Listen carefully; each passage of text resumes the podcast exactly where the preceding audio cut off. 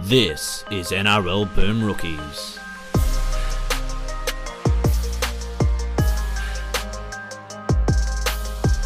Hello, everyone, and welcome to another episode of NRL Boom Rookies. Alongside me, as always, off the top rope, it's Del Roots. Hello, I'm off the top rope and I'm landing heavily on the canvas. Now I have a knee injury. Indeed, and uh, tagging in uh, for Mitch in Women in League round, given uh, that uh, she is a woman in league. It's um, Mary Kay from Ladies League. How are you? Hello, Matt and Dale. Thank you so much for having me. I'm so excited to be back. I feel like it hasn't been that long since I've done NRL Boom Rookie, so I'm I'm happy that you're having me back. I mean, Well, in we're always- comparison, it's been like 0.3% of the time that you were away last time. So I feel like you've served your length, lengthy suspension and now you just need a bit of match fitness. And who knows, you could become a regular bench player. Look, I'm Yeah. sure I'll say something on the podcast tonight, which will remind you why you don't invite me on that often. But let's see how we go. Well, Well, I I mean, it would be it- it wouldn't be a women in league round without that, would it? Well, no, uh, Mitch, Mitch wanted me to tell everyone that he's ideologically opposed to women in rugby league, and that's why he's not here. yeah, it's the it's the NRL, mate. It's the National Rugby League, not the National Women's Rugby League. Exactly. Um, that comes later in the year. No, but seriously, uh, Mitch is off tonight. Uh, he's not feeling the best, and we wish him all the best and a speedy recovery. So tonight we'll be coming at you with a quick one. Apologies in advance for the audio quality. Uh, we're doing some news and some questions, and then hopefully, if all goes well, we'll have a uh, in-person all the boys back there on the weekend with much better audio quality coming at you for next week. So um, first of all, we're going to jump into a few topics. Simi Renrandra trying the chip and chase. Oh no, it's Simi Radradra. Radradra's away. Simi Radradra. Oh, this will be interesting. Oh yes, it will. Yes. Semi Rundrundra. Oh, he's absolutely buried it. Radradra. Okay, so first of all, um, probably the biggest story of the week. This broke maybe a couple of hours before we started recording, but it is that the NRL is on the verge of um, uh, confirming that uh, COVID 19 restrictions will soften and uh, stadiums will be allowed to be 50% uh, full uh, for events from the start of next month. So basically, for the entire final series and the grand final, uh, the current threshold uh, limits crowds to a 25% capacity with a maximum of 10,000 if the stadium does hold more than 40,000 in total. Uh, however, that could be uh, scrapped completely as well. So we could end up with, um, you know, uh, 50 or so thousand at the grand final, which is what uh, Peter V'landys outlined as his plan a, a fair few weeks ago. Um, this mood change would allow for the Panthers to have roughly 8,000 people at their home stadium for their uh, first week of the finals. Uh, and they are expected to knock back the opportunity to have 40,000 at ANZ Stadium instead, which is very interesting. it, it's interesting because like we like I, and I know that I don't want to seem like the person who's giving Peter V'landys like all the credit in the whole world, but like man, has he been a Nostradamus on this kind of thing? Being like, you know, we're going to have X amount of people at the finals, and you know, I'm not saying that. uh, Obviously, there's a there's a lot of things in the middle that have happened between now and then. Uh, between now and then, like um, you know, New South Wales kept its caseload low. We haven't had many people coming in from overseas with COVID, et cetera, et cetera. But like, it's it's played out really, really well for the NRL, and and it is interesting that that the Panthers have chosen to hold only eight thousand fans in their small hovel uh, instead of playing at the large hovel that is ANZ Stadium. I Dal- love, I love, I love that. On, I we'll get to you in a minute, Mary, as an Eels fan who will most likely be the away team in that game. I personally love that. I hate the idea. I've always hated the idea of um, smaller teams moving their home finals games to larger stadiums just to accommodate a large um, casual and away fan base. I mean, to me, you earn that right to play at home field, and of course, it's not going to be as a, as noticeable an advantage this year as it might have been in previous years, but. I, I've always hated that logic. I've always, I always hated it when the Sharks couldn't play finals at Shark Park. I always hated it when Manly didn't play finals at Brookvale. And Mary, I'm sure as an Eels fan, you'd be stoked to see this game move to ANZ Stadium in front of 40,000 people rather than 8,000 in Penrith. Look, selfishly, Matt, sure, absolutely. As an Eels fan, I would like that. But mm. part of that is because I don't want Penrith to have their home ground advantage. You're absolutely right. They are going to finish first on the ladder. They've been the best team for most of the season, and they've earned that right to have as much advantage heading into those finals as possible. But just on the point, Dale, you raised about Peter V'landys, look, say what you like about the man, but truly he really has been a leader when it comes to this. And earlier in the year, when the NRL was talking about coming back, a lot of the other sports laughed at him and said that it couldn't be done. And we got back in May before all the other sports. And the NRL, I, I think, has been a real leader in this space. And I wouldn't be surprised if we managed to get the thresholds lifted in time for finals. Um, my question to you, Matt. Um, you mentioned that you're a big fan of seeing smaller teams play finals games at their home ground. Um, did you particularly enjoy watching a smaller team win their home finals game last season? I guess I walked into that, but I suppose You did. I mean like a man was- into I mean, a bar. But it wasn't it wasn't that many years ago that the Raiders did have to move finals games to Sydney. No, like Prelims were prelims were always played at Sydney Football Stadium and Yeah. at ANZ. Yeah. Uh, and, and that to me would be absurd as well. But in this case, I mean, and, and there is chat. I mean, the, it seems unlikely that um, they will get to that 50,000 goal that they wanted for that grand final by October. But 40,000 is, is very much on the cards. And that, I mean, that'll be really interesting to see. I mean, it obviously, so much could change between now and then just in terms of coronavirus. I mean, we saw how quickly Victoria sort of sent it back into their second wave of things. But as of right now, it seems like, um, you know, it's not going to be a full stadium, but it is very much going to be a, a, a rocking stadium for the grand final, unless, of course, it's the Roosters and the Storm again. They're, they're talking about, well, yes. Uh, they're talking about there being, what, 50K at this grand final? Yeah, well, would what mean saying. that Like, this would be the going to first- they're not going to agree to 50k, I don't think, but they're hopeful. No, neither that- do I. But this will be the first time that the uh, the NRL has out seeded the AFL at a grand final since the Wings were at uh, Wings That's were right. Reigns at Since since Stadium, the big old since the big old wings at Stadium, which Australia, were exactly which right. was uh, what called far out was it like Telstra Stadium at that point? uh, yeah, it would have been, yeah, yeah, Yeah, well, it was sta- obviously Stadium Australia, but yes, the uh, the great the great dome. Speaking of great domes, yeah, Manly. um, yeah. I There, was wondering what that um, segue was. I was trying. really trying. Obviously, to be fair, I only knew what it was because of the running order, not because it made any sense. But um, Apologies.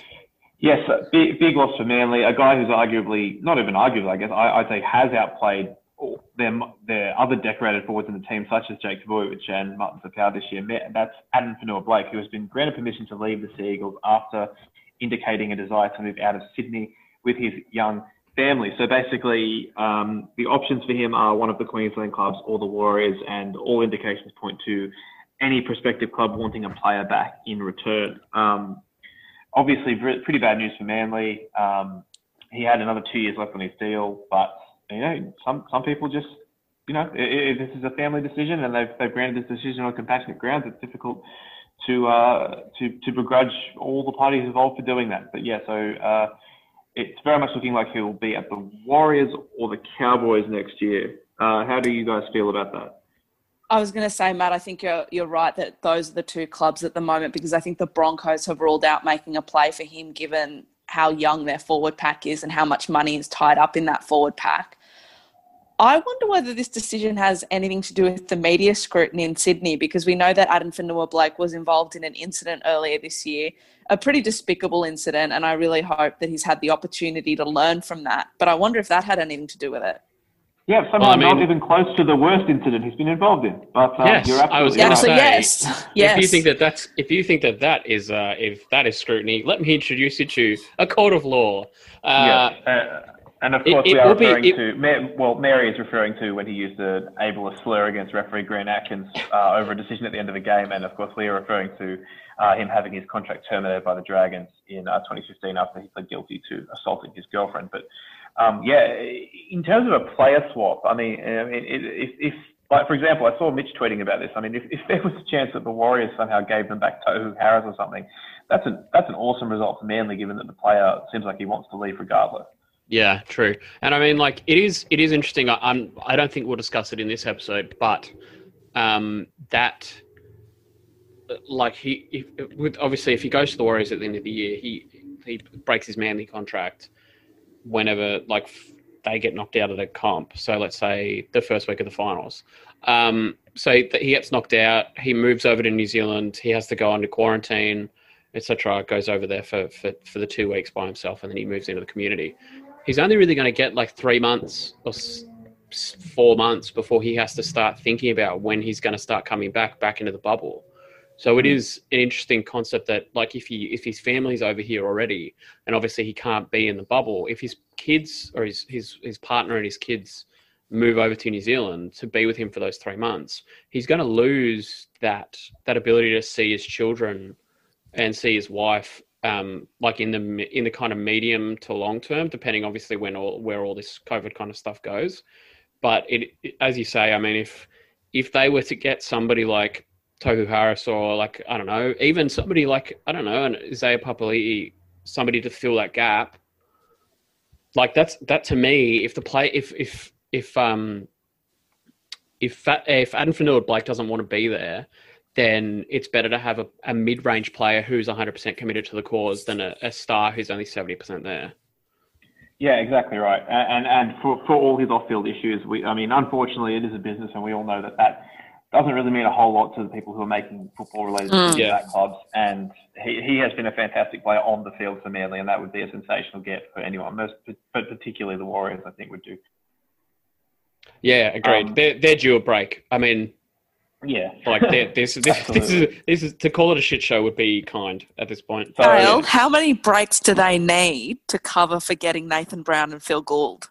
it's So like what they remember that need really is for remember that the- really old the- ad, um, Yeah. the really old ad where the lady wishes for a never-ending packet of Tim Tams. Packet of Tim Tams, yeah. The the Warriors need a never-ending packet of breaks. to Yes. make up for that. Gosh. So would they Um, have a never-ending packet of Kit Kats then? I guess so. I guess you're right. Uh, Um, thanks. If Nestle want to get on board, um, fuck you. Hey, hit us up. I love No, it. Nestle's Ignore terrible. her. Nestle's bad. I will not You hear a good not, word you, about you do not speak for us, Mary. Um, so there was uh, after it was announced last year that um, a state of origin game will be played at Adelaide Oval this year. There were obviously concerns a couple of months ago that uh, that would not go ahead thanks to the coronavirus, but uh, the NRL confirmed this week that um, the series will kick off in Adelaide uh, on Wednesday, the 4th of November, followed by a second game in Sydney on the 11th, and the third and final game on the 18th at Suncorp Stadium. So um, the, uh, the series will feature expanded squads, and obviously with, with bubbles and things like that, it will require um, the players to sort of stay together for a longer period of time. And I guess that's why they wanted to, I guess, make sense to have an expanded squad in that regard. But it is nice to have these details uh, locked in with um, the uh, first game due to kick off in about six weeks' time. I, you have to say, I mean, this this has to be like this is a big win for South Australia. Like, obviously, they've had all the stuff with having they like Port are doing very little in the AFL. Adelaide suck, which is great. Um, but this really, like having state of origin in, in in Adelaide, is probably the most interesting thing to happen in that state since, if not the nuclear testing at Maralinga, probably 1836 when Adelaide was founded. Um, like this is this is a big win for them. And I know that having having the twilight test is great. Um, but like state of origin is like it's not hyperbole to say it's the biggest show in Australia. Like it is It's- the biggest it's TV event. Not, not according to Shane Warne. No, Well, Shane not Warne at all. can eat my whole ass with a spoon. Hey, That's what I'm it. saying. Um, yeah, well, I mean that that was, uh, I mean that is is this. Whenever you forget how insular Victorians are, they all pop up to give you a timely Mm-hmm. reminder. And that Shane Warne tweet, if anyone who's listening to this missed it, he ranked the five biggest sporting events in Australia, all five of which happened to take place in Melbourne, none Yeah. of which were state of origin. Um, just just a frightening lack of self awareness, as always. I mean, the idea that the highest rating television event of the year, which state of origin is, doesn't even get on the radar in the eyes of Victorians is incredible. And I know that they talk about, oh, it's not played, rugby league isn't cared about by the majority of the states, blah, blah, blah. But Queensland alone has a higher population than Tasmania, South Australia, and Western Australia combined. So they can all care about AFL, but it doesn't really matter because there's more people in either Queensland or New South Wales who massively care about state of origin. Um, Uh, also, you're taking we're taking we're taking advice from a man who has a mirror above his bed. So oh, look, he does he does look. That's the problem. That's so creepy. But I mean, it is. I think it, it is a fantastic get for Adelaide, Dale, as you said. I mean, we'll, it will remain to be seen how many people are actually physically allowed to go. I mean, it obviously, we're not going to be seeing a sold-out Adelaide Oval as we may have seen before the pandemic hit, but it, it should be a fantastic, should be a fantastic display for that city. And, as, and I completely agree with you. It's a massive get for them in terms of sport because even those sports that don't, even those states, I'm sorry, that don't really care about rugby league, they get around state of origin, much like people that we know in our lives who don't really care about rugby league get around state of origin far more than they get around um, the grand final even.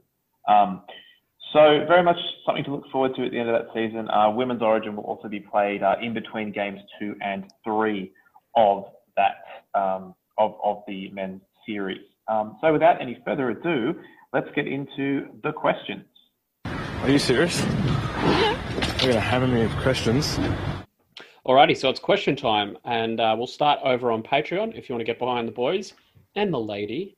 Uh, Mhm. This week, you can get uh, get your support to us at patreon.com slash NRL Boom Rookies. And a big shout out Hey, to all before you those people- continue, Dale, I don't I don't like you implying that Mary's going to see a cent of the Patreon money, which Oh, she sees enough of Oh, her own I don't want money. to send her the Patreon money, but I Good, like it that it's the it. getting around Uh, the lads and the lady for tonight. if you would like to if you would like to support me personally, uh, please support my only takes. It's just where I Yeah. post takes accompanied by nude photos. Uh, Fans tasteful only for. Dale. They're tasteful nudes. Of course, it would be remiss to mention the Patreon without mentioning our top tier supporters over at patreon.com slash NRL Boom Rookies, where you can get behind the boys, as we constantly say. Uh, Jack Snape, Thor Laycock, Jace G, the OG Woman in League, Please Don't Name Me, Tom Hardy, Bert Andrews, Jason, Wayne Ritchie, Simeon Alley, Ty, Warwick Ahern, Roxanne Clark, Michael Murray, Carlo Tyson, Matty McPhee, Chris Havnell, Dan Cullinane, and of course the great man himself, Dave. Here we go. Uh, so first off, the first cab off the rank is Frankie. Mary, where do you see Para's season finishing this year, and are you happy with the results? Oh, Frankie, what to say? Look, at the start of the year, I didn't think Parramatta was a contender for the premiership. Like even when all that hype was happening at the start of the year, I genuinely didn't think Parramatta had a chance. Um, I think consistent with other years, there's just something. The, the top teams in the competition have something that Parramatta doesn't have, and we can never seem to take that next step up. So look, I sort of seeing us finishing fourth. I would really like to win a finals game and not be bundled two weeks, bundled out after two weeks. Um, I'm pretty happy to be honest, but I'd really be interested to understand what Parramatta needs to do to take that next step up because we are not Melbourne, we are not the Roosters, we are not the Panthers, and we haven't looked like being a team like that. I can't even remember. Maybe 2001. 2009, surely. Well, but Well, even no, then, 'cause in, Dale, in like 2009, they they finished eighth and caught fire. I'd say the last time Parramatta were actually truly a team to be sort of feared and respected would have been. I I wouldn't go as far back as we say 2005 when they absolutely I was shut say the bed in that, oh in that prelim against the Cowboys. But that was scarring. But yes, yeah, sorry, I didn't mean to bring that up. I mean, but it, you know, it is just a baffling sort of turn of events for Parramatta because, uh, and whilst a lot has gone into their defence, and that's really something they've pr- prided themselves upon, especially when they've played good teams, and especially when they've played other top eight teams. I mean, they held the Panthers to ten points in their first Mm. encounter. They held the Knights to four points. They held Melbourne scoreless, which was very, very impressive. But the, the problems have really sort of presented themselves in the last few weeks, and I don't really know exactly what if there is one thing that you can put your finger on. I mean, it is clear to me that they're not in that top bracket of teams, as you said. I mean, Yeah. they're, and I don't even know if I'd favour them in a on a neutral site against either Canberra or Souths right now. Well, no, Matt. The only teams that I would potentially favour them against would be the teams towards the bottom of the top eight.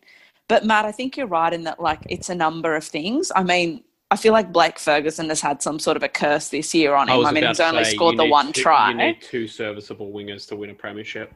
Maika Sivo has not looked like the player he was last year, and I, I sort of feel like he struggles playing in the rain. I don't know whether that's a thing. I asked NRL physio, and apparently some players do struggle playing in the rain. Sorry, you needed, to ask, you needed to ask a physiotherapist if the ball being wet made it more difficult to hold Welcome on to. NRL No, no, no. meteorologist.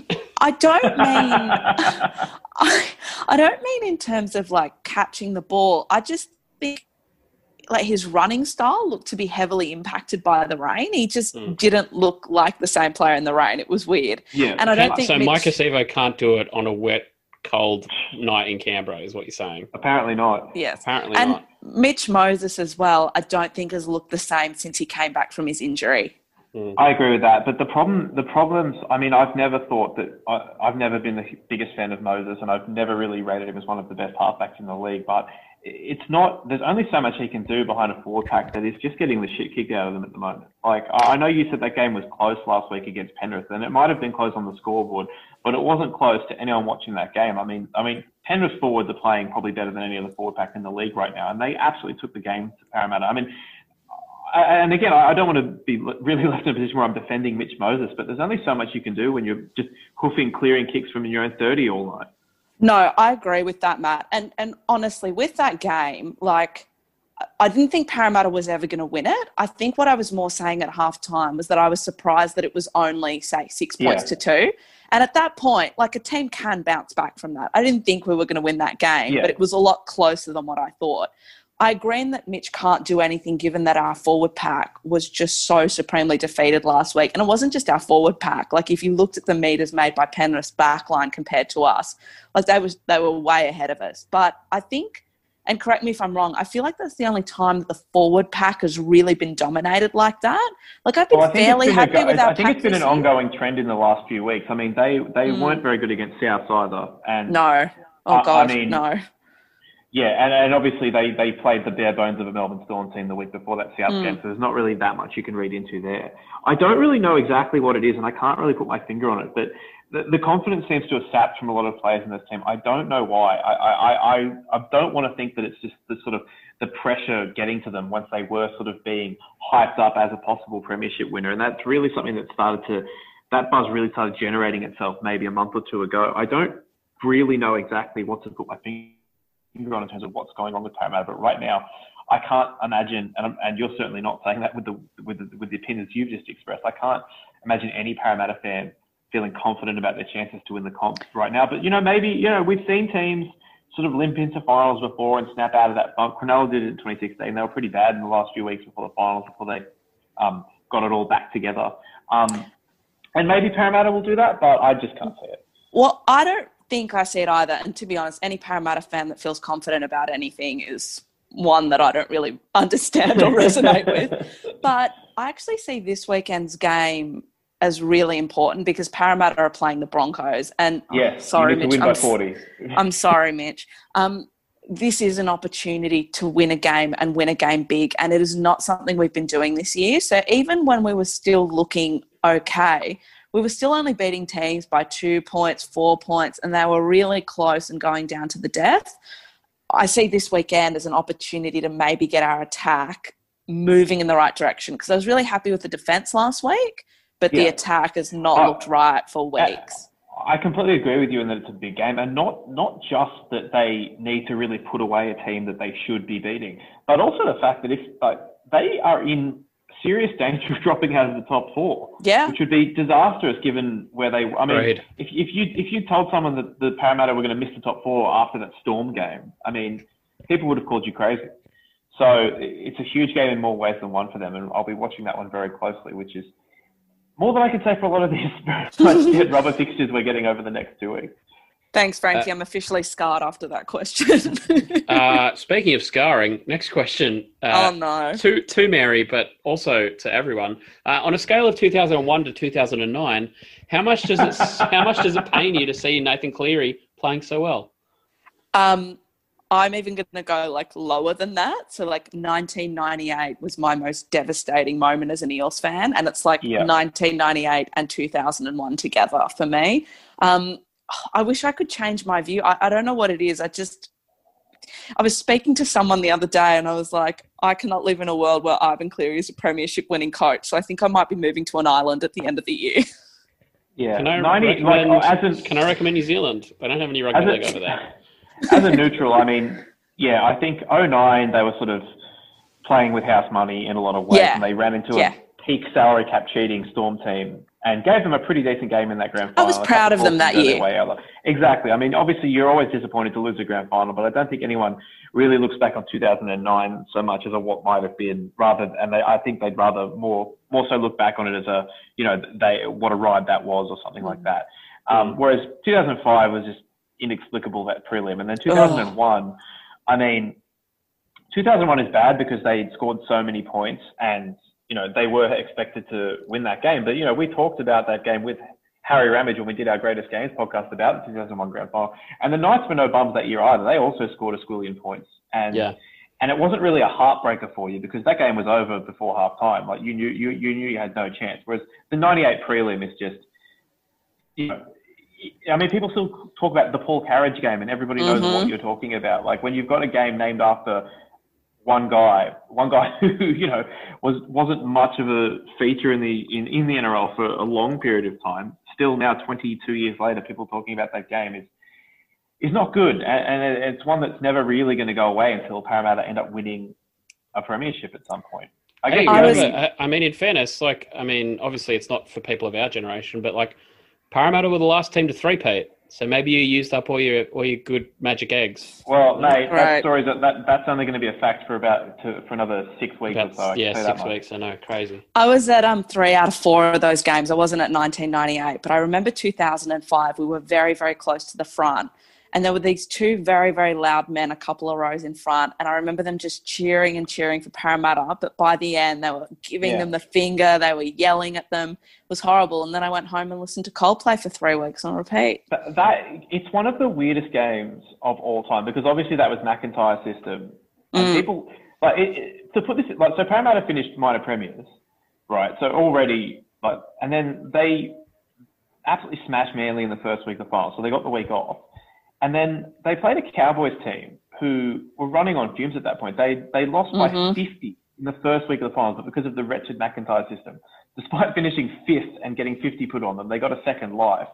Um, they beat the Storm in the second week of the finals, um, and then yeah, they, uh, which by the way was a Storm home game in Sydney, so they still that stupid system in 2005. And then so Parramatta are going into this game as the minor premiers against a team that had finished fifth, got absolutely pantsed two weeks ago at the same stadium by the West Tigers, and lost 29 0 It's, it's it's one of the most baffling results of all time. It's been real, guys. I'm going to have to excuse myself now. Uh, speaking of baffling, here's one from Carlo Tyson. Mary, the Penrith Panthers season seemed to have the momentum of a runaway freight train. Why are they so popular? it's got to be the good looks of Nathan Cleary, doesn't it? And those amazing I mean, tracksuits that he wears to training. It's definitely not his dancing. I'll put it put it that way. Um, They're- look, the Panthers are, Panthers are playing some great footy. I mean, They're they're exciting awesome. to watch. I They hate really saying are. that too, man. players I, like why? I don't. I don't hate saying it at all. I mean, No, I just the- don't like. I just don't like Penrith. They're such a such a. I don't know. They're they're not they're not the Storm because like they don't have that legacy of success. success. But they're like the they're the nouveau riche good at rugby league team. I guess They've got like, they've got their they've got their new points money, and uh and they everybody hates them for it. They bought a I flashy- on- flashy can't board- Rolls-Royce. I can't get on board with this. This slander has to stop. I mean, I don't hate teams in the NRL. Like when teams are playing well, I want to see them do well, and they're they're awesome, man. They're, there's not a weak spot on that team. From one side of the field to the other, every single player on that team has impressed me this year, particularly Jarome Luai, who who is possibly outplaying his with that. partner, which is Yep. incredible given how good Nathan Cleary's been as well. That forward pack is no joke. Api Koroisau is close to, if not the signing of the year.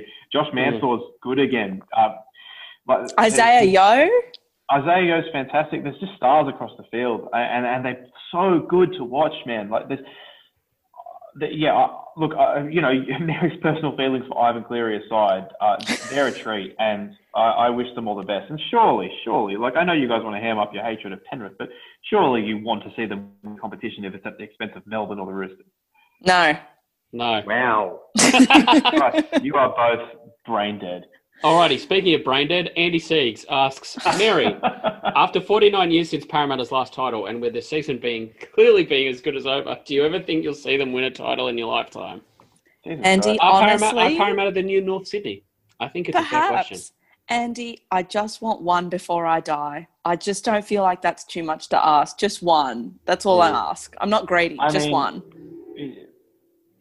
i- i- in the fair dinkum department, like it's a salary cap sport with 16 teams in it. Like you'll win one at some point. You just Yeah. will. How many how many teams have not won a comp since 1990? Uh, the Warriors, the The Titans. Titans and the Eels. Yeah, that's it. Mm. One day. This has been Yeah, a I really mean- fun pod, guys. I've been really Well, glad to have the- you on. All the Uh, all the Parramatta fans have already boycotted us, so it doesn't really matter how Uh, many. well, Uh, I'm bad still it was that one Yeah. iTunes. It was that one iTunes review four years ago. You know, I listen every week, off. guys. Uh, Well, Harvey G, appreciate with with the New Zealand Warriors likely adding Addin Fonua-Blake, will this be enough to carry Nathan Brown's boys as high as 13th on the ladder next year, or possibly even 11th? Yeah, it's going to be interesting to see what happens because, uh, uh, you know, I mean, he, he's played a blinder though because if they're shit, he can just use the same roster excuses as last year. I mean, even though Yeah. their roster really isn't that bad. I mean, they're going to have if they if they do land Adam Steele Blake and they don't lose Tohu Harris, that's, there's going to be some damn good players in that forward pack. Obviously, Roger Tuivasa Shaq's still there. Um, no, I don't know. Even with him there, I, I'm not picking them to make the finals next year. Uh, Me. Mary, Mary, question from Michael Gregson: If you were uh, if you were a l- a doctor and not a lawyer, would you transplant Michael Jennings' brain into Waqa Blake's body and just cut cop Brad Takairangi at the other centre spot? I'm, I'm just trying to envisage, like, I'm just imagining, like, Dr. Nick Riviera doing that. Yeah, sure. Why? Oh, yeah. Um, I don't know. Look, Brad Takairangi really frightens me as a player, and my partner Jimmy will find this so funny because he just wants Brad Takairangi to be Parramatta's five eight, but he's prone to brain snaps, much Would like all the rest of our players. Would you take Kenny Edwards back into the centres No. at this point? No. Oh, well, that No, there is there is there is slander. There is slander. Dale, Dale, they're not my sort of players. You know that. I want the tireless, You like, want battlers? hard-working. Yeah, I want battlers, which doesn't right. really help us either, does it? No, I mean you've been having battlers since the 1980s, and it's been going great. no, I Uh, don't. Alrighty, uh, Harvey G, would you like to still describe yourself as Hoy Boys? This includes Mary. The Hoy Boy Alliance is not gender exclusionary. If you're no longer Hoy Boys, why? May I ask what a hoy boy is? Uh, I'll well, you have text to be, you I thought you said. I thought you said you listened every week, Mary. There was literally an episode named The Hoy Boys. Is it about She doesn't read. It's we uh, we made an ironic fan club for Tex Hoy at the start of the year because I had literally never heard of him, and then within five minutes I decided he was my new favorite player because I wanted to be a Hoy boy. Um, and yeah, I'll be a Hoy boy to the day I die. I mean, unless he does something really bad off the field. I'm a uh, Hoy speak- boy speak- speaking of, if you are still Hoy Boys, what is the appropriate punishment for not believing in Tex Hoy? And how successful will he be at 5'8 this weekend? Very successful, extremely successful, or a once in a generation success? Um, anyone who doesn't believe in Tex Hoy gets branded with a Texas Longhorns brand. Oh, you know what I would do? A, a H with horns. Mm. I like it. Here we go. Um, but yeah, no, Tex Hoy's our guy. We're very excited to see what he can do. Uh, Not just year, freelance, but in the freelance graphic designer Dale Roots uh, is available for for your new weddings and parties. You've done Uh, a lot Dan- of Dale spruiking tonight. Dale, I love it. Someone's got to do it. No one else is. Uh, Dan Carlinane, if you were in a season long enough, fantasy. Sorry, if you were in a season long fantasy fantasy eliminate, elimination league. Geez, I have done a Mitch here. Would you conserve some of your budget or blow it all in week one for a bloke who'll be co- who'll cost a tenth of that price in eight weeks? Uh, this is directed at me. Uh, I spent all of my money on Deshaun Watson. Um, I don't really regret it because my team is full, and if I didn't do it, I'd be out this week. So I stand by it. Uh, if anyone's confused, we're doing this league called it's called a guillotine league. We start with um, 17 people in fantasy NFL, and each week the lowest uh, scoring person gets cut, and their players released back onto the market. And you have a thousand fake dollars to bid on the players with, and I spent all thousand of mine on one player after the first game, and I would do it again. My, my question is if you spent all of your money, if you had a large amount of money, You can pick up guys for zero dollars. but if you had a large amount of money at the start of this Yeah. in a guillotine league, how were you just not killed? Good one, Uh, Dale. M M uh, friend of the pod M says, "What would someone have to say to you to get you to tweet a photo of a statement saying you're trying your best, and that people can't come into your home and say mean things about you, a la the Cowboys?" That was very funny. Um, I don't know. People say mean things to me every day. I just deal with it. I can confirm we do say mean things to him every day, and he does just deal with it. To Is be it? fair, um, it is something that I give when I speak, like advice, like about blocking and deleting people. Like I don't invite people in my into my house to say mean things, so I don't let people on my social media that do That's that. not true. I've been in your house. And Yeah, I you definitely say said nice mean things. No, you didn't. No, you didn't. I spoke about Zeus and how lovely he was in his tie. Hmm. Cute little doggo. yes, dogs are good. Uh, giving Uh, players death threats on social media is bad. Uh, next Oh. question. Speaking of uh, wanting to be dead, Raiders with 12 men in the prelim says, Is this the biggest gap we've seen between the quality of the top five to seven teams and the rest? A multi on all eight favourites this week is only $3.60. Yeah, that's, that's so, an interesting. That's an interesting. What do you think is the reasoning for the gap? The rule changes bubble, dearth of talent, bad coaching, bad management, etc. Yeah, that, that's an interesting point. I like to think back to um, uh, the 2018 season. If you guys remember, there was only two Yeah. points between first and eighth, but there was a massive gap to the West Tigers in ninth and beyond them. I, think mean, that is that is their modus operandi. So It is, it is. But beyond that, like you know, there was there was eight teams that finished 15 and nine or 16 and eight, and the rest of Yeah. the teams won. Uh, did no no other team won more than half their games. So it was the closest season in like Australian sporting history or something ridiculous. Yeah, for the top half, and then yes, but it was Yeah. very much like this year where you had the haves and the have-nots. Although, whereas at least with at least that, uh, you know, you know what it is, kind of almost exactly the same because you had South and the Sharks finishing third and fourth, who you did think were just a little bit below the Roosters and the Storm in terms of quality, which proved out to be correct. Um, and that's kind of the case this year. Like the top three are definitely a step above um, South, Canberra, and Parramatta, who I think are the next tier down. And then I think they're both a tier. They're, all those teams are a little bit above the Sharks and the Knights. So I think Thank you for including Third tier of the Parramatta in that tier, Matt. You're welcome, Mary. Um, as to why that is the case, I mean, it, it, you can't really use COVID or anything like that as an excuse for really any team except the Warriors. I mean, and, and the fact that this did happen two years ago in what were normal circumstances means that, you know, sometimes with the way this league is set up, there's just some, like, there's just uh, some teams that are better than others. Um, I, I, there's not really, I mean, man, there's a couple of teams you can sort of use the injury excuse on, particularly Manly. I mean, for teams like Brisbane and the and the Bulldogs and the Cowboys, it's coaching. The Dragons probably fall into that basket as well. Um, the Titans have done. The Titans have exceeded expectations really, and the West Tigers are ninth. So it all makes sense. I It wonder what is impact. as it should be, really. I wonder what impact the rule changes had on it. I'm just interested to hear Yeah. your thoughts because I feel like this pattern emerged very, very early. Do you remember when the competition was started when no it was meant changes. to? Yeah, yeah, yeah. Yeah, absolutely. And, you know, we were having teams winning by 40 to 50 points. I don't Yeah. know whether that's played a role in that as well. Well, and the other thing is, I mean, we've been reading about how there's been fewer set restarts in the second half of close games than there have, than there were penalties back in the old system, which might play a part as well. I don't know. Um, I mean, I was told that this new format would open the game up and allow Damien Cook to be the best player in the competition again. So I was lied to, um, although he has been pretty good. Um, I don't know if we can use you can really use that as an excuse either. I mean, uh, if you look at the ladder, are there any teams that? I mean, obviously Penrith is a shock. Like, no one saw this coming, but they were good before the bubble as well. Yeah. Is there really any other team on this list that you're like stunned by their ladder position? I guess Brisbane and Penrith are the only ones, right? Yeah, but I mean, like, also Bris- Brisbane have had, like, they have had. It, it's not necessarily all on-field stuff. They've had heaps of Yeah. injuries. They have a terrible coach. There's heaps going on in the boardroom, and people don't want to be there.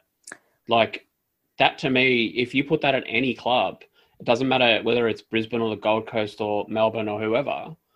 Like that to me is just a recipe for failure, and it just happens to have afflicted the Broncos this year. Like if you take the Broncos out of it and you effectively make it like a blind study, that's like that is a that is a study in failure at a sporting club. Not for anyone on the podcast tonight, or actually in like on the podcast generally. Um, I think people would be surprised by the Cowboys. A lot of people had them in their eight. I certainly didn't. I expected them to finish where they did, but um, people might be surprised by that. Yeah, you, you might be right there, but they've really just followed the same sort of trajectory they've had in the last couple of seasons, which is everyone Yeah. overrating them before a ball is kicked, and then Mm. not really realizing that their their coaching philosophies hadn't evolved since 2016. Um, yeah, and also their main man is a 35 year old walking Zimmer frame. Well, yeah. Um, yeah, it's, so I I don't know exactly what you can put on it, but I think Jack's onto something there in terms of the, the, the disparity between the teams. It's certainly very, very visible right now. And, and I mean, I haven't, I haven't run my finger over every every game that's on this week, but I mean, I mean, off the top of my head, you'd expect Parramatta to beat. I'm just going to pull it up. You'd expect Parramatta to beat Brisbane by a cricket score. You'd expect South to beat the Bulldogs by a cricket score.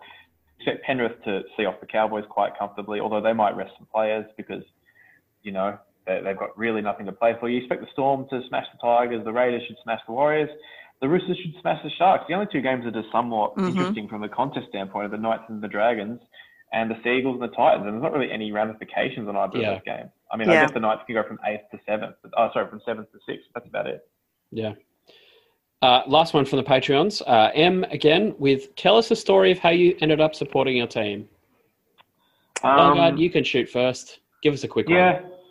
Yeah, yeah, very, very, very quick story. So my grandfather's South man through and through. His grandfather played for South in 1909. I never really had a choice, despite growing up in the Canterbury Bankstown area. All my friends were Bulldogs fans as a kid, a few Roosters fans, a few Dragons fans. I was basically, I think, one other South kid in my class at primary school. Uh, went to my first game. It was actually the very last time South played Balmain before the merger back in 1999. Um, South were trailing early, but came back and won. It was a, it was a great day. Um, and I've been hooked, unfortunately, for a lot of those early years ever since. Mary? Mine is also a very uninteresting story. So, when my dad and his family moved from Greece to Australia, the first place they lived was Parramatta.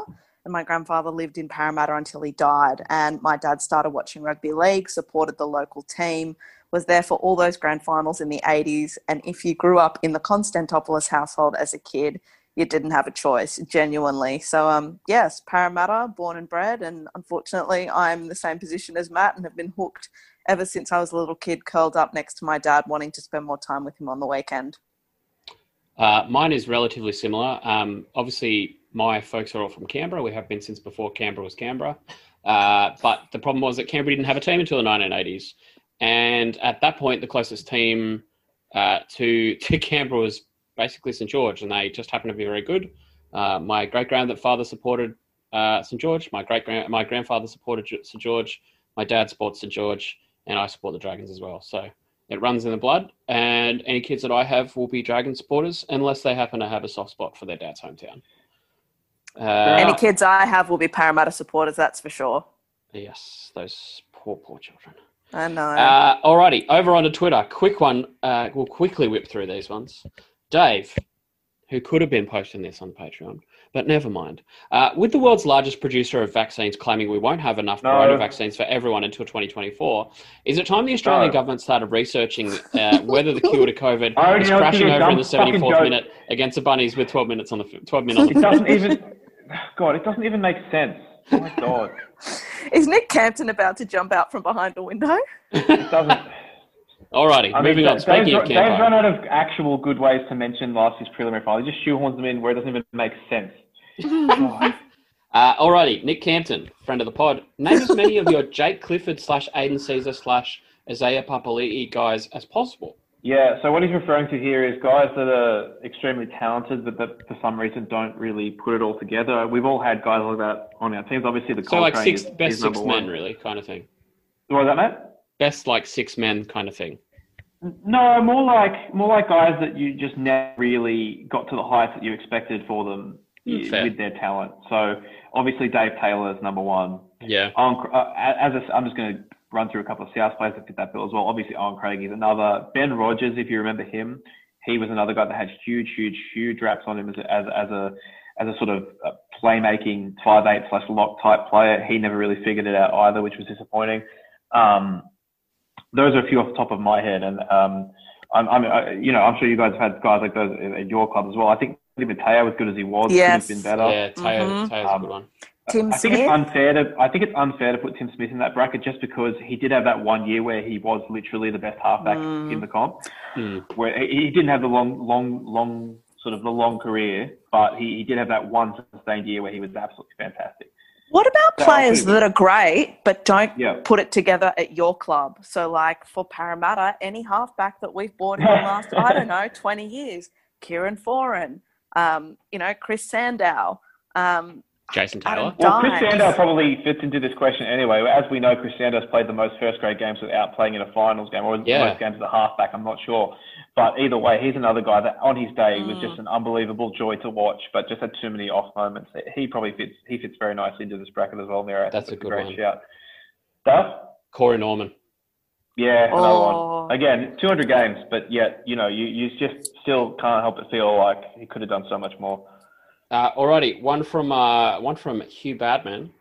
Uh, question for Bungard. After seeing Mark Andrews celebrate his second touchdown of the day by giving Lamar Jackson a big old hug on the sidelines, is the Jackson slash Andrews a better is Jackson slash Andrews a better quarterback tight end combo than Flacco and Pitta, both on and off the field? Yeah, I mean, I, I love Joe Flacco forever for what he did in 2012-13, but Lamar Jackson's the best quarterback that has ever played for the Ravens, and it's not remotely close. Um, obviously, Mark Andrews hasn't had the longitude of success that Dennis Pitta had yet, but Pitta was injured all the time, man. That guy just couldn't stay healthy, whereas Andrews so far has been absolutely fantastic in his first two and a bit seasons in the league. So I'm going to have to go with the Jackson Andrews combination there. Uh, did the did the Baltimore Sun celebrate uh, Pitta's Pitta's wife giving birth with the headline "Pitta bread"? I hope so. So do I. Uh, moving on to Sean over on Twitter. Do you think we'll see a positional uh, positional evolution specific to female teams, women's teams? If so, what? Fullbacks now ball playing, etc., etc. I, I think the biggest thing that we might see is like having a designated, whether it's a center or fullback, or even, I mean, maybe not, but a lock, but like somebody who has a massive boot who can get your team out of their own end if they get stuck in the defensive half Yeah, as opposed to think- having 2 mm-hmm. halves who can kick the ball like 30 meters, I think 40 that's a- meters, I think that's a having great somebody who can just mate. Hoof it. I mean, it's it's the most noticeable difference between the men's and women's games is, is Yeah. the kicking games for the most part. I think you've nailed that. I mean, it's, I it's similar to it's similar to like women's golf, really. Like Yeah. women's golf, like a lot of the players have really great short games. Like they can chip and putt really well, but they can't. It's one of those things. Like golf is always it's what do they say? It's drive for drive for show and putt for dough. Like Yeah. women's women's uh, rugby league kickers tend to be really good and crafty in and around like the, the red zone, whereas the long kicking obviously will take time to improve, and obviously there's biometrics in that, um, of well physiology as well. Um, but yeah, I would that that would be the thing that I would probably like to see the most. Just have one player with a massive boot who can just kick the shit out of the ball. I think that's a good shout, Dale, and I think it's one of the things that most improved in the second season of the NRLW, the long kicking game. And I'm excited to see how that sort of evolves this year and in the years ahead. Good point. Uh, all right, we go down to Henri Lamar, Henri Lemaire. We say uh, idea about the 2020 NRL Women's and Men's Grand Finals. Instead of a double header at the ANZ, at ANZ, where the women's gets overshadowed, why not replicate last year's successful Origin schedule, where the women play on the Friday night, sold out crowd, and one million plus on TV, and the men play on Sunday as usual. Uh, Yeah. Make the make the weekend a wash with rugby league. Turn it into a weekend celebration. Give the women their own and equal platform to really showcase the game. Have the women's final at Suncorp or Bankwest. No doubt it will sell out. Yep, I love that. I, I, I- said this last year, and you know, it's one thing to have lower grades or junior or Toyota Cup when it was still a thing on before the NRL Grand Final, but I do think it is a little bit. Um, it, it it doesn't sit all that well with me that the women's sort of the women's Oh, I NRL hate it. is, is played as a curtain raiser. I mean, Yeah, it, it would be it. outrageous in the A League if the W League Grand Final was played as a curtain raiser to the A League Grand Final. Yes. And I, and I mean, we saw it with State of Origin last year at North Sydney. There- There's an appetite for women's rugby league. It's there, and and, and it would absolutely sell out a place like Suncorp, especially if the Broncos were playing. Um, yeah. What I- I, I, sorry, go on. No, I was going to say what I love the most about that idea, and I'm not sure because I can't remember what life was like pre COVID, what happens during that week, and whether the Friday night would work. I'm sure it would. What I love the most about that idea is that there are people that love the women's game that probably wouldn't fork out for grand final tickets. I definitely be wouldn't more if my team wasn't playing. Yeah, Yeah. but would be more than willing to fork out, you know, I don't know how much I'd charge, but No, willing to a lot- fork out that's, a, that's a great point. That's a really a good smaller point. amount for the Yeah. women's grand final. And 100%. And- And the other thing is, like, I know people talk about back in the day when it was all three grades on grand final day and blah Ugh. blah blah, but fucking hell, it's like they uh, they play in front of a basically empty stadium because it was the first it was the first of three games last year, and it was six hours before the NRL grand final. Also, it's in October and it's at three o'clock in the afternoon in the blazing hot of the middle of the day. Like if you play it on a Friday night, you can have Yeah. so you could have your Friday night, you have your your women's game, you have your coverage on Nine or or Yeah. Kayo or Fox or whatever it's on. Yeah. You have your your under the lights. It's the first time that they play at night all year. Perfect conditions, especially this year because it's in the middle of October or late October. And then on Saturday you have your you have your whatever. Normally you would have your footy show or whatever back in the day. Now you could have like your grand final dinner, for example. So the teams Yeah. get together. It gets broadcast live. You have a roast of the coaches. Happy hmm. days. You know, we move on, and then Sunday morning you start your Yeah. coverage. You can have your reserve grade or your your twenties. Then you have your interstate challenge, which obviously won't happen this year. Uh, No. And then you have a grand final at seven o'clock. Yeah, and then we get I- Houston I- in the I- evening, and then it's Monday the next day. I mean, maybe this year, especially with no lower grades, I think they probably do have to have the women's game on before Yeah, the men's game agreed. because there isn't any other games they can put there. But Yeah. going forward, I think, you know, sold out Friday night at North Sydney Oval or Bankwest, why not? Bankwest would Why not? Bankwest would be awesome. And as you I say, Mary, prefer, you I prefer North the- Sydney. I prefer North I Sydney. think so. I'll say. I just want to. Sorry, Matt. I'm just going to correct you on one thing, just because Yeah. I want to be precise. Um, the women's game was actually held just before the men's grand final last year. The first year it was held first. It was But the I first completely game. agree. Yeah. Completely agree with your points on the three grades, and that's one of the arguments that I hate with state of origin. Like there are some people that think the women's game should be before the men's. No one goes to watch that game, and the women Yeah. do deserve better than that. Yeah, and Matt, agreed. I do love North Sydney Oval. I think it's incredible. But after Women's State of Origin last year, I just wonder whether we've outgrown it because Yeah. it was absolutely heaving. Like people, I think, ended up going to the pub to go to the toilet. I think they ran out of food. But atmosphere wise, yeah, North Sydney Oval is, is where it's at. But I wonder if, you know, Bankwest It's- Stadium and feeling that as the next yeah. Goal, you know? It's it's much Yeah. it's much more accessible, and like Nor- I know that North Sydney Oval is accessible via uh, via it's North North Sydney or Milson's Point Station. You get off at. North Sydney. Uh, You get off at North yeah. Sydney and walk, but Yeah, you get off at North you, Sydney, you, but you guys like- might be right. But I had such Yeah, a good it's time last it's year. Awful just for public do it again. transport. Yeah, it's a magical place to watch footy. It and really Bankwest is. is there. It's brand new. We don't need to watch women's rugby league at a at a two hundred year old stadium. Uh, What if we did? Uh, who do you think will win the NRLW championship this year or premiership? How do you think? How has COVID Yeah. impacted the teams? Will the Okay. Broncos make it a So- three-peat? Yeah, so COVID has definitely impacted the women's game a lot more than it impacted the men's game um, for a few reasons. I mean, the, primarily was, is that some women just aren't going to play because they can't go into a bubble for several weeks and still work Yeah. at their jobs. So that's obviously a huge problem. I don't know how you fix that. We already know that Chelsea Baker, Brisbane, one of Brisbane stars, she's not playing, so she's not going into the bubble at all. Um, none of the signings have been announced for any of the teams yet. So basically, what's happened is um, they're all going to get screened for COVID, and then uh, signings have to be finalised and stuff. Now, some clubs I know are doing going to do, they're going to announce their whole squad in one fell swoop, and others are going to sort of trickle out the signings as they get confirmed. But the reality is that none of them have had screenings completed for the players yet, and there's still a lot to be confirmed about all of the squads. Uh, most notably Brisbane, who at this stage don't even have a full squad, which is crazy.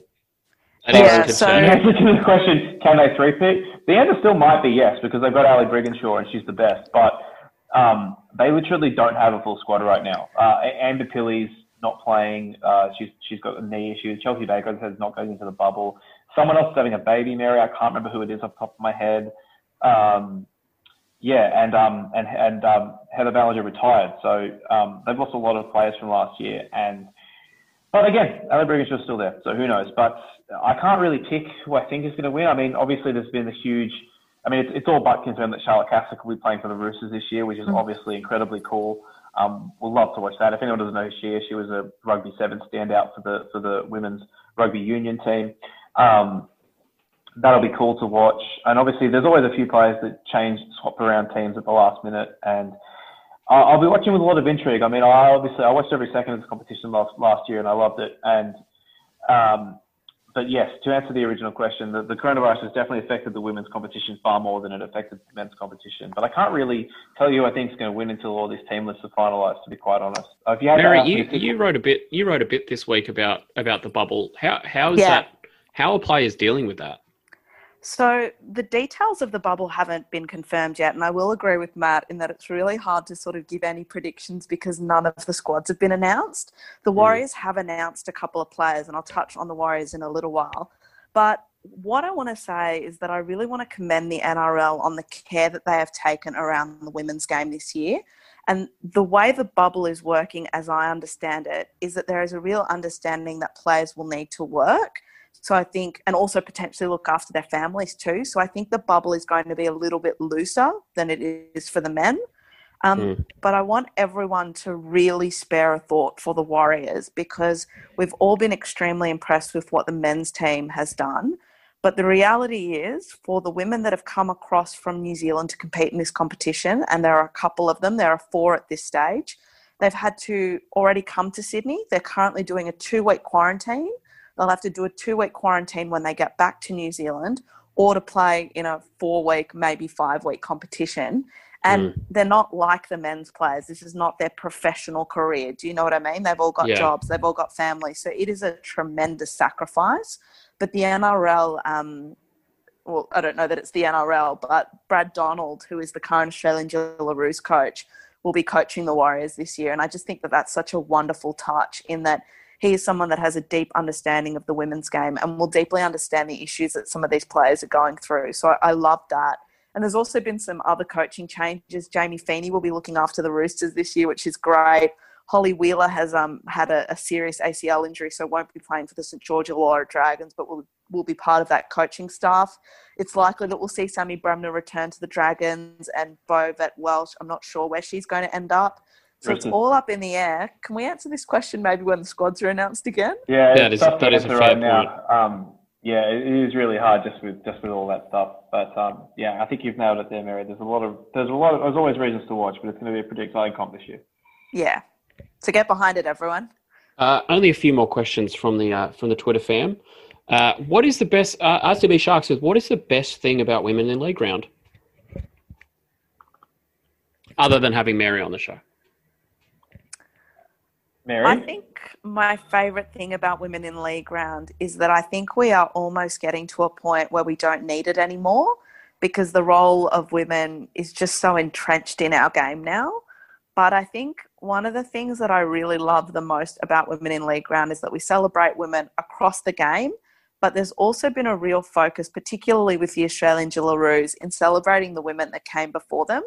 So women like Tasha Gale, women like Karen Murphy, women like Katrina Fanning. Like I didn't know who those women were growing up, but they have been celebrated and recognised as pioneers of the women's game. And, and I love that they are now recognised in the same way that some of our former great players are recognised. I think that's a good point. It's the same thing that the Matildas have been doing recently. um, like pushing the story of players who who played before them, um, especially the 79ers, uh, the the women who played in the first official uh, Matildas game. But even even earlier than that, like there have been there's been women's sport in this country back into the 1900s, and I mean it's it's great that we're kind of really starting to acknowledge and starting to celebrate those pioneers because like that's really what they were like for for so long women's sport was either banned or completely frowned upon in society and women who played sport were seen as you know not worthy of of of being considered women like that's that's where they were at and and now as you say for the NRL and for rugby league more generally both both here and overseas to be celebrating those pioneers and to be recognizing those pioneers I think is a massive step forward and it's something that I really enjoy as well And like Ali Brigginshaw has gone on record saying that she never thought that the game would get to this point. So imagine what it was like for those women playing in the first Jillaroo squad. And like I've spoken to those women, and apparently leading into their first international game, they had two television appearances, both which went horribly, horribly wrong because the women's game was not treated with the respect that it deserved. Like Yeah. from memory, the question that they got asked was, "Oh, so when you're playing rugby league, how do you tape your boobs together?" Like the fact that we have come so far from that, um, I think, is really important. But the fact that the contribution that, that those women made is also now being recognised, I think, is really special. Agreed. Uh, RCB Sharks did touch on one of the questions that we asked previously regarding uh, where we can see the improvements in the women's game, but that's kind of feeds into the question regarding uh, regarding evolution of the of the competition. I think also we'll see improvement when the women's game is fully professional and when women are being Yeah. paid essentially to look after their craft. It's Mhm. no, you know, it's no surprise that the Australian women's cricket team has developed into the dominant force that it is because the women now play cricket for a living. That is their job, that is their focus, and we've seen Yep. the game come in leaps and bounds. So And it's the I same. think it's that's the same also thing in, another opportunity. Yeah, it's a good. That's a good point. And it's the same thing in football. Like women, like we all ask, oh, why is the U.S. women's national team so so successful in when it comes to soccer? It's like, well, they're treated from professionals by the from the point they're 18 until the point they're actually adults. Mm. So like, or, or out of college. So I guess that's one one point. Um, but as you say, like uh, the the sooner that they are able to, not necessarily just be just be professional, but you know, it, be able to play and not have to work three jobs to look after themselves and their Yeah. family.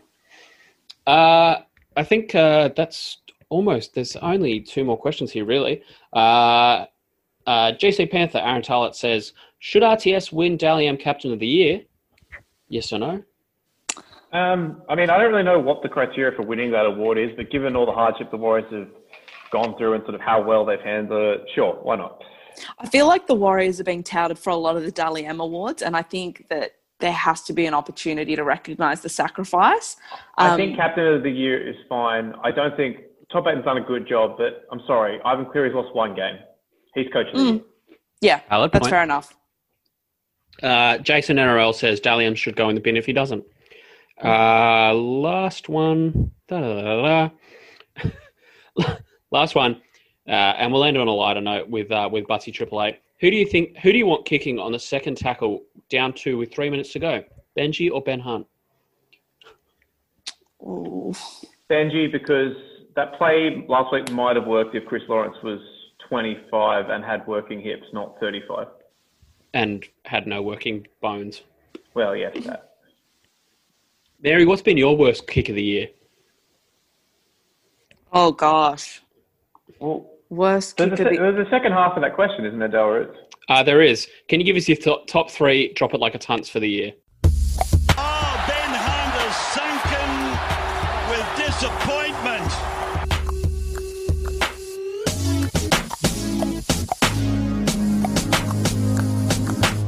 Pimp's in the crib, ma, drop it like it's hot. Drop it like it's hot. Drop it like it's hot.